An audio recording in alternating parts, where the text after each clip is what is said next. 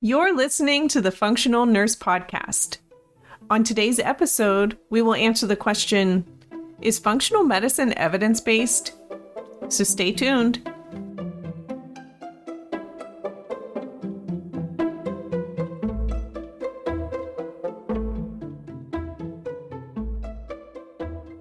Hello, nurses, and welcome to this episode of the Functional Nurse Podcast.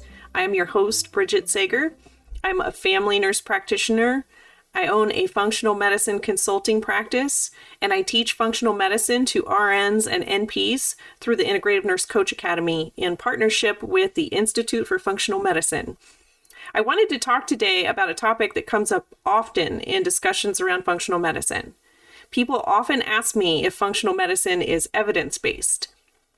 Before I learned functional medicine, I practiced by the book. So if something had an evidence based protocol that had been released by a respected organization, I tried to follow those guidelines to the T.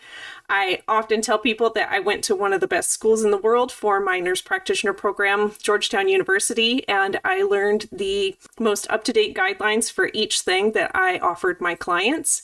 And looking back, I can see uh, the, the flaws in that system, and I wanted to talk about that a little more today. Um, even back then, I was still looking for more holistic options that I could weave into my practice. And more and more, as I did that, I saw people actually getting better from the holistic practices where the uh, incredibly evidence based prescription interventions that I had been taught to use were only maybe mitigating illness or controlling symptoms for someone.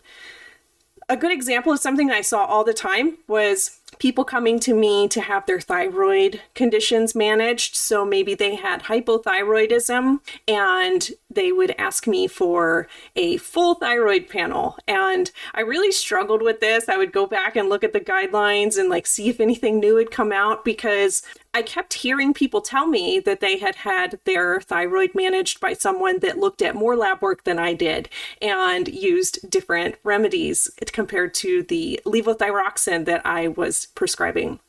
And they came back to me from seeing these other providers or came to me as a new patient and would tell me that they felt much better on that medication. And maybe I would switch them back to levothyroxine that they had tried in the past, and they would feel poorly again within a few months. So I could tell there was something to that, but it wasn't something that I had been taught at this prestigious university just not long before at all. And was still current guidelines was to dose based off of really basic labs and uh, using certain guidelines that now I, I don't follow at all it was a conflict for me and i knew that i wanted to learn more but at the same time i was sticking to the books um, with what i was offering and as i began learning functional medicine i began to see that there was more to a lot of things that i had learned in nursing school and in nurse practitioner school that wasn't being accepted into current guidelines that we offer for our patients so, I'm going to dig into that a little bit with you today. One thing that I noticed when I started fu- studying functional medicine is that there aren't a lot of really large studies that validate what we do in functional medicine. But as I started implementing interventions I was learning for my patients, they were actually getting better. And people with chronic diseases that I had been taught that we live with for the rest of our lives were being healed people uh, that get functional medicine interventions, guidance from an experienced functional medicine provider could have a chronic disease completely reversed and stop all of their medications. And when I say this, I don't mean that all of that was replaced with supplements. Um, you may know that I don't feel that that is practicing functional medicine to the degree that it should be, where we're actually looking for the root cause and addressing that. Um, so, when we are taught in the allopathic model how to treat and manage disease, that's exactly what we're doing. We're managing someone's disease by prescribing medications, maybe that will keep things under control, but we aren't looking for the root cause and addressing it. So, in functional medicine, we find that root cause and address it. And often people can heal or get much better than they are when they come to us. And as a result, we're going to look for the root cause, and every person that comes to us with a condition might have a different root cause that's really unique for them.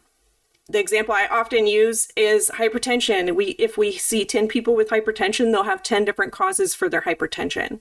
And when we address their root cause, they could get better and not have hypertension anymore. Well, as a result, we can't have really huge studies that are going to validate functional medicine practices because we can't do one intervention and prove that it works for everyone because that just isn't the case. And that is honestly why people don't get better um, in the allopathic model and they do need prescription medications to manage their illness, is that the root cause isn't being addressed. I also like to think too about how most research is funded. And I, I talk to my students a lot about this. Who performed the study that you're looking at and what was their interest in the topic? Um, I find that most of our current guidelines for how to manage chronic conditions includes prescription medications, sometimes a surgery, but the holistic aspects are often missing. And I find it quite suspicious that when you practice functional medicine, you're able to reverse a lot of diseases. But the number one intervention for almost every single guideline, maybe every guideline, um, for chronic health conditions is a prescription medication. And I find that a lot of research is funded by drug companies or they have a special interest in the outcome. So when my students and I look at research, we really try to look closely at the participants and look at who the researchers are as well. And we're going to have another upcoming episode where we talk more about taking a closer look at research. But when we use functional medicine, we can step away from the really large randomized control trials that cannot validate root cause medicine and we can look cl- more closely at cohort studies where we group people with like conditions and we can validate functional medicine in that way. So we can say, of people with sleep apnea who have hypertension, how many of them have an improvement in their hypertension when we address their sleep apnea? So there are certainly studies that exist that validate functional medicine practices 100% when we dig even deeper and we look at these studies that are in what I like to call an N of one study. So it has one participant. It's a case study where we're talking about the outcomes of one person when we look at the root cause of their health concern. We find that finding the root cause for people can truly heal them. And it reminds me of a story that I often tell my students about when I used to work in the hospital setting and for my local corporate healthcare system, I felt that I was pretty respected and often like a resource on a floor I was working on. After I stepped away and started working in functional medicine, I was really excited. I had come across this study that was a child who had had autism, uh, dysbiosis was addressed, and all symptoms of autism were non existent afterwards. And I thought this was really fascinating because I had never heard that autism could be cured. And I still think that that is a controversial topic. But I have a student that we're going to have on in a coming episode who had her son's severe autism diagnosis fully reversed with functional medicine practices as well. So stay tuned for that. I shared this study in my personal uh, social media platform. And somebody that I used to work with that is a physician wrote me kind of a like a shaming comment on my post that I had a responsibility as a healthcare practitioner to not share such nonsense, basically, because you can't be sharing N of one studies to validate healthcare. Um, but this same person mostly shares about drinking alcohol and eating processed carbohydrates all day long. So I digress because that's 100% appropriate, but talking about truly healing people using holistic practices, maybe not. So I say that to point out that our healthcare system is set up where that's acceptable, right? In the course I teach, we find and share research and we take a closer look at a study. So, in our Zoom meetings, sometimes we'll have a conversation about um, topics like research or um, things that are on my students' minds for that week. And last year, a student commented about struggling with practicing functional medicine and stepping away from evidence based practice. And so a lot of our meeting that week was. Uh, on that topic, I personally feel that 100% of what I offer my clients and that I teach is evidence based. The problem is that we aren't looking at studies with 10,000 participants to prove what we are doing for our patients and clients. But when we're looking for the root cause and addressing it and healing, we're looking for a unique cause. A really interesting topic that I think we should talk about on this thread is the idea that we, as healthcare practitioners, have been taught and we teach our patients that their bodies break. And this is widely believed in our current healthcare system. And therefore, people feel that they need a medication to heal them or to mitigate their symptoms. And we have been trained this in our healthcare training as well that we will be providing some sort of relief with a prescription medication. And in many cases, this is true. And there are going to be many people that come to us in the healthcare system that are not looking for a root cause approach. And for them, the prescription medication is the right intervention. And if we have studies that validate those interventions as the best uh, in a non holistic approach, then I think that that's appropriate. And there's certainly a place for allopathic medicine in many regards. But our bodies are actually exquisitely capable of tolerance and healing. So, things that we expose ourselves to, our body can adapt quite well. There is definitely a tipping point, and this is when symptoms tend to emerge. This is well before a diagnosable disease. And this is one place where functional medicine shines because not following guidelines that tell us to wait for a diagnosable disease helps us address things well before the diagnosable disease. Instead, we can guide people towards wellness long before they meet the criteria for a prescription medication. People have often come to me over the years feeling like no one has listened, that their symptoms were ignored, and they were told their diagnostic tests and labs were all normal, which is an upcoming podcast topic. I definitely am guilty of this before I learned functional medicine, particularly when I was working in primary care. If a patient's lab work that I did based on guidelines to work up or rule out a condition were normal, I didn't have a lot of options to direct them towards relief if their symptoms were vague and not leading to a diagnosable health condition. The truth is, functional medicine is the epitome of evidence based practice. It is science, it is biochemistry, it is pathophysiology and all of that combined, and really taking into consideration the demands of our body at the cellular level we explore things in our lifestyles and environment that can disrupt the normal functioning of our bodies.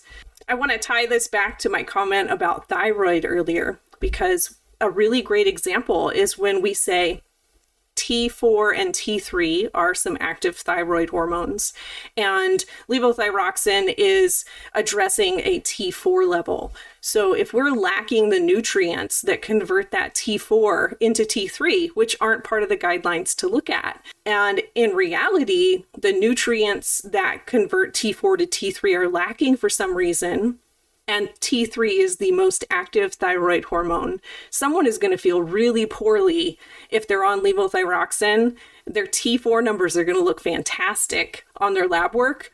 And meanwhile, without looking, we don't realize that the T3 levels are really suboptimal or low. By addressing the nutrients that can support that process, we can help somebody feel dramatically better and maybe give them back the energy and metabolism to live a fuller life Beyond that, we can dig even deeper and ask why are these nutrients low? Is it impaired digestion? Is it something going on in the diet? So there's a lot more to that than a couple simple questions, but I wanted to tie that back around and point out that is basic biochemistry. So I don't need a big study to show that we need those nutrients to convert T4 to T3. They're scientific facts and sometimes my students will ask me for a study to validate something really fundamental in functional medicine practice for a specific concern, like hypothyroidism in this example. And I have to refer them back to their biochemistry and pathophysiology textbooks from nursing school. We talk a lot about nutrients, the demands of the body, and things that might deplete or reduce our access to critical nutrients in functional medicine. How long does it take research to be incorporated into practice? I think I heard that it's 20 years. I might be wrong, but just think about that. I mean, why are we waiting for guidelines, mostly mandated by drug companies, to dictate our practice when we can go ahead and look for that evidence ourselves? So for me, I try to teach my students to really look for evidence for holistic practice, keep an eye on what is emerging practice, and review who the, you know, everything about the research that we are going to talk about in an upcoming episode, where we're really considering the underlying threads in a study before we use it to either promote the practice that we're already doing or maybe help us consider a new way forward. I hope that you maybe still have your biochemistry and pathophysiology books from nursing school. I definitely have a copy on my shelf that I refer to often.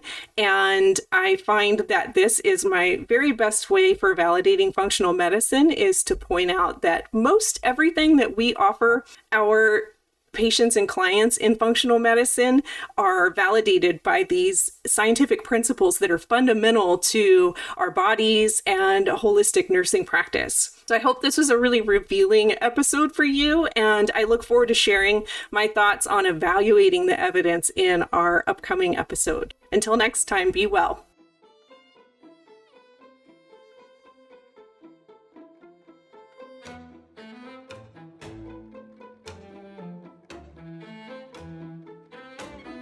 Thank you for tuning in for this episode of the Functional Nurse Podcast. If you want to help spread the word about the powerful role nurses can play as true healers using functional medicine practices, consider sharing an episode with a nurse friend or on social media. And click the subscribe button to stay informed of newly released episodes.